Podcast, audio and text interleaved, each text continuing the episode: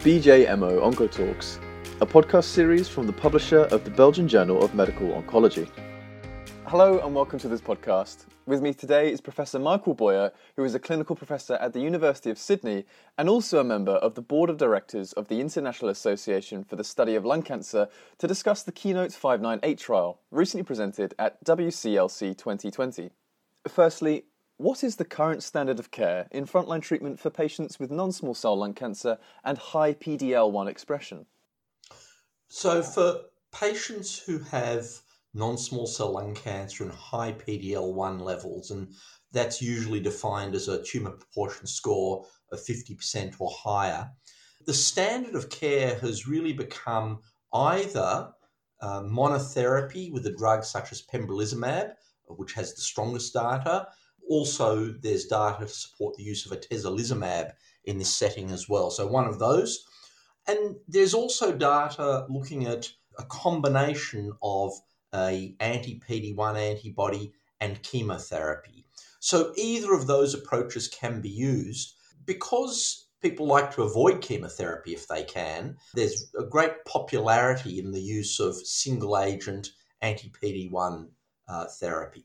Several checkmate studies have already assessed combinations of nivolumab and ipilimumab in non small cell lung cancer patients. How is Keynote 598 any different from these studies? there's a very fundamental difference between Keynote 598 and the existing checkmate studies, such as Checkmate 227, for example. And the fundamental difference is that the checkmate studies compared combination immunotherapy, so ipilimumab and nivolumab, against a standard of care of chemotherapy. By contrast, in Keynote 598, the comparison is of that combination of pembrolizumab and ipilimumab to pembrolizumab monotherapy. So it's a the comparator arm, the control arm is uh, immunotherapy in Keynote 598. Now, this is important because we know that immunotherapy is in fact better treatment for this group of patients than chemotherapy is. And, and for that reason, this is a novel finding. And so, what were the main results obtained from Keynote 598?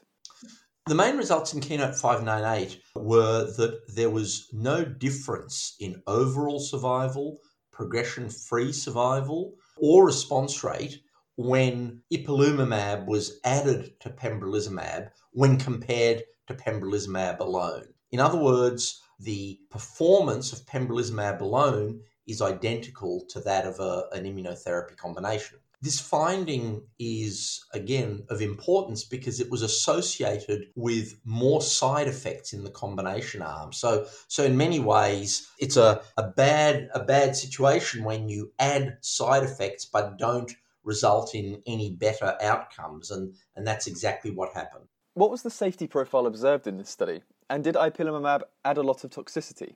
So the safety profile of both arms were re- was really as expected for the pembrolizumab plus placebo arm. It was exactly as has be previously been reported in other trials of, of pembrolizumab monotherapy. By contrast, in the pembrolizumab ipilimumab arm, the results were very, very similar to what's seen with nivolumab and ipilimumab, but that is greater toxicity. And it doesn't matter how you measure that toxicity. It doesn't matter if you look at all side effects, all toxicities and adverse events, or you look at high grade ones, grade three to five, uh, or serious ones, or those that lead to death. In every one of those subgroups, the rate of adverse events was higher in the pembrolizumab ipilimumab combination than for pembrolizumab and placebo. And finally, do you think that these results will have an impact on clinical practice? There are a number of trials that are ongoing uh, looking at other dual immunotherapy combinations, and, and as yet, we don't have much in the way of data, but some of the anti TIGIT uh, drugs that are being tested are certainly of great interest, and again, particularly in the group of patients with high levels of PDL1. But we will need to wait obviously till those trials are complete and we have a bit of data from them. Professor Boyer, thank you very much for your time and also for your expertise. An absolute pleasure. This podcast was brought to you by the publisher of the Belgian Journal of Medical Oncology. For more Oncotalks, please visit bjmo.be. Thank you for listening.